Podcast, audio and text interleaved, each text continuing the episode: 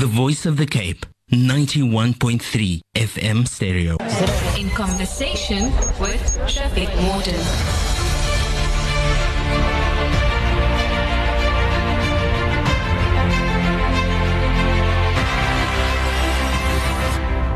Yes, indeed, we are in conversation with uh, myself, Shafiq Morton, online Africa report for this week. Dr. Paul Kariuki, Executive Director, Democracy Development Program. On our menu for today, the DRC Congo declares an end of the Ebola outbreak. Didier Drogba no, not about football, but he's talking about Africa. And a court tries to stop a case against French soldiers doing bad things in Rwanda. Dr. Paul Kariuki, welcome.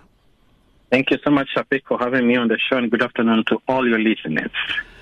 Now, it's nice to start off with a story that's kind of got some good news about it. Uh, Democrat, Democratic Republic of Congo declares an end of the Ebola outbreak.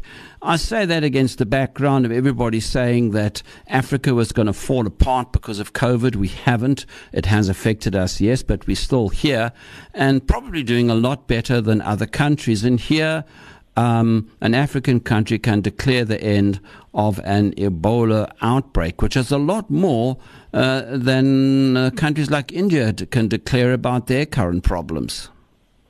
Indeed, Shafiq, um, it's good news uh, on one on one hand that they can boldly declare that uh, Ebola is no more an issue for their concern. However, on the other on the other hand, it's also something that is of concern. Um, just in case the country can go into a relaxed mode, and then we have a resurgence. So one of the challenges with such good news at a time of uh, public health uh, emergencies like the one we've been dealing with, like Ebola and COVID, uh, is that when whenever there is a little uh, indication of um, triumph because of the long drawn uh, kind of uh, fight in it to to contain it and to you know minimize transmission and save lives. There's always a reluctance on the on the public in general for people to let down their guards, and before you know something else hits it you know, um, hits the nation. So, uh, on one hand, I join them in their celebration, but on the other hand, um, I'm, I'm a bit scared that uh, uh, there can never be a total elimination of a possibility that a resurgence is possible. So, um, so it's just one of those cautionary uh, views that one has. And of course, I mean, Ebola is no joke. Uh, I'm not a medical expert, but I believe that Ebola is uh, far more dangerous than than COVID. Uh, I agree with you. I'm also not a medical doctor, but I can tell you, given the the devastation that it has done in that country and others around the West African region over the last five to six years, it's astronomical, and therefore there cannot be um, a reluctance not to stay vigilant and continue surveilling, um, you know, uh, uh, for any possible resurgences. At the same time, also, I think it uh, the country now has a good break to invest in their health, public health infrastructure, uh, just to make sure that they remain strong and resilient in case there is a resurgence, and at least use the lessons they have learned over the years uh, to make sure that their public health system um, is in in a possible uh, capacity has a possible capacity to mitigate any situations that can arise uh, in case there is a further outbreak. And I think one of the key lessons that we have learned also, um, around the continent, especially, uh, our continent has been found wanting when these kind of public health emergencies do erupt. Our public health systems are not able to cope with uh, you know big numbers of uh, ill individuals and and and of course our challenges are not just the health facility itself health facilities themselves but it's also the human resource and the financing that makes it possible for a public health system to cope with numbers of um, uh, of people who are ill in case an outbreak takes place. So I think uh, once one one would caution that um, people must not, you know, uh, lay down their guards at this time, but at the same time also for government to do something speedily uh, within the short-term period to really reinforce their public health systems and especially uh, uh, providing the necessary human resource needed. And of course, in, in all this, juxtaposing it with COVID-19 management. Do you think there are lessons that we could perhaps teach the rest of the world? Because I think we did learn some hard, hard lessons mm. uh, when the Ebola outbreak started, but perhaps mm. how to deal with these things with minimum budgets because in South Africa we're not blessed, or in Africa we're not blessed with the same kind of budgetary capacities as mm. some of the more developed nations are. Yes, and that's true. Or you're very much on point. So I think one of the key, one of the few lessons that we can, uh, you know, uh, scan from the, the Congo DR situation with management of Ebola. Firstly, uh, just to underscore again uh, the need to continue vigilance uh, to make sure that uh, in case of any out further outbreaks, there is capacity to handle the situation. The other part, of course, is to strengthen surveillance systems, surveillance systems for the disease so that okay, there, there is a possibility to monitor any early outbreaks and even trends that could point to an outbreak. Because some of the situations we found ourselves in as a continent, we've been found uh, off guard, so to speak, when such public health emergencies of the scale of Ebola, COVID-19 uh, have erupted. And if still we're dealing with issues of uh, like malaria, uh, you know, which are also big public health situations in our continent. So I think strengthening surveillance systems uh, for such diseases is very important. And thirdly, which is often under uh, underreported or even conversed about, is working with communities mm. to detect you know, uh, cases within households or, or, or, neighborhoods that may be very far away from health authorities' uh, um, uh, data capturing systems. So I think that could have worked very well. And um, I've seen some of the countries like Kenya and others around the East African region uh, using household uh, surveillance system for COVID-19.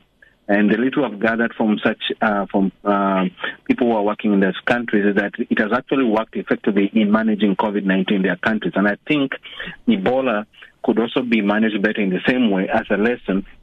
If we strengthen our communities to be able to know what to see and how to report it, I think we can go far in in, in rapid response to uh, public health emergencies whenever they are detected. And fourthly, um, is, of course, the political will to invest in strengthening public health facilities. Um, we've seen some of the shocking, um, you know, uh, scenarios or footages from various media houses across our continent when Ebola struck, and it's still now uh, with COVID-19. Uh, very heartbreaking scenarios to see human beings being wheeled on a wheelbarrow or uh, or carried on sticks, you know, because there is no sufficient ambulance support system to, you know, even to get people to the nearest public health system. So, um, I think those are low-hanging uh, fruits that can be, you know, can be arrested, can be arrested and be detected quickly and reinforced so that our health systems on the continent remain resilient uh, to fight public health emergencies. Yeah, indeed. It's interesting you mentioned uh, the old person in a wheelbarrow. Um, that's something I have personally experienced uh, while yeah. on assignment uh, in uh, a North African country. It's heartbreaking actually to see it. And when you, it's heartbreaking to see the image, but when you see it in real life, boy oh boy, yeah. the reality really strikes home that there yeah. are no ambulances here. And a poor mm-hmm. human being in a wheelbarrow is the ultimate indignity. And also just to add to that, uh, we must also not forget that the region, uh, West African region itself, and uh, and and the East and Southern Africa itself, still there are possibilities of um, uh, further outbreaks. If you think about um, in Guinea, um, they're still battling with their own surgeons in resurgence on Ebola, and with you know, minimum restriction of people movement across countries and across borders, you can never fully eliminate a possibility of an outbreak. Uh, so I think that's something else that the government of, of, of, Congo will be looking very closely. And of course, I'm sure that the, the WHO offices in Africa would also be monitoring that very quickly to, to ensure that okay, while we celebrate the end of Ebola in the country, does not also create opportunities for other countries to, you know, bring back in cases because of poor migration management policies that we have currently on our continent. No, absolutely. And we move on to Didier Drogba. Um, I'm sure lots of listeners remember the dreadlocked Didier Drogba scoring lots of goals for Chelsea. He has now um, got a bald head and is very much a, a public figure and a politician but having a very interesting interview about saying we can have a stable Africa. How encouraging do you think it is when somebody so identifiable, such as Didier Drogba, makes a statement like this? Because a lot of people, not necessarily interested in Africa, are going to read it because of his past as a football star. And, and you're spot on. Um, um, I, I, I, would take this very caution uh, with a caution because uh, he may have been inspired by the former um, you know, um, footballer of African continent who really became finally the president of Liberia. And so he may be probably taking a leaf from there to say, you know what, uh, I can also ascend to, you know, to highest seat politically in my country, but maybe I need to start somewhere to start talking the language of those who are in politics. we, we're in a very interesting phase of our continent at the moment. And uh, uh, so I will not want to take away from his you know, very much idealized uh, uh, view of what it, uh, Africa could do. But it's not first time we've had things like this, not from footballers like him, but from other uh, well-wishers who want to pursue uh, politics as a career. And so, be as it may, uh, I would like to err on the side that his intentions are pure and that he's probably not seeking political office by trying to come in into the space with a language that maybe people may start, you know, um, identifying with. Um, and of course, he hits at the soft spot. Africa needs to be stable. Uh, there's no doubt about that, and, and, and it's very important. However, um, we, we will need to know much more than just a statement like that or an ideal like that because this has always been a continental struggle uh, from either AU, African Union, or from uh, other uh, African think tanks that have already been saying similar things that for Africa to be prosperous and to become a competitor uh, who has a voice on the global stage, whether it's trade or health or politics, it has to be stable, be able to feed itself, uh, be able to create economic opportunities that prosper her citizens, be able to have a political uh, vertebrae, you know, spinal cord to call out corrupt individuals. You know, all those things. Uh, so I don't know how far Mr. Drogba has engaged himself with the current challenges that make this continent to be where it is right now for his statements to have credibility in the sense that he can actually draw interest from uh, Africans themselves. Otherwise, um, from just a rhetorical point of view, he's saying the right things. Right. Let's move on to Rwanda. A court tries to stop a case against French soldiers in Rwanda. And what I find interesting about this is uh, reminding myself about Rwanda and going to Dr. Google. Uh, France was one of the countries um, that did not emerge with any credibility out of the Rwandan crisis. And here we have the, the, the French courts trying to protect some French soldiers. We don't know what they did, but it, it just doesn't go down well, does it? Indeed, Shafiq, it doesn't go down well for three main reasons from my point of view. One, it, it has potential uh, to strain Africa French relations because um, there is a cry in the hearts of many uh, Rwandese people who probably are still in the country and some are out of the country who lost their family members. Mm-hmm. And they are seeking for justice. It cannot be uh, embraced as something to celebrate when, when families such as those ones have not found closure concerning their family members. That's the number one thing. The other thing is travesty for justice. It is important that um, French uh, government really shows that it can walk the talk and provide an opportunity for, for example, for those five military uh, generals that who never had a chance to go to court and give their side of their story, to be given a chance to do so. Otherwise, it looks like um, if, uh, uh, French government could and has potential to condone a similar occurrence in future, which can never be ruled out. Right. Yes. So um, um, it, it, it is it is in my view it's a travesty of justice to say they're dropping um, such a case that has serious political implications, not only on the country and her people, but on the continent.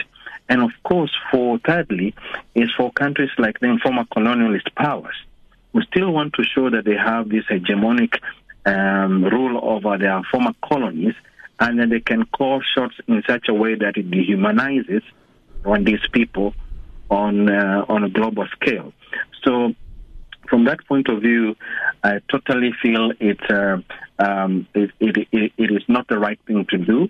And I think um, I would want to believe that there will be someone somewhere within uh, geopolitics of our continent and France to call this thing out in a way that it will um, capture global imagination so that um, institutions that United Nations, uh, such as United Nations and African Union, can really exert political pressure to see that justice is meted out.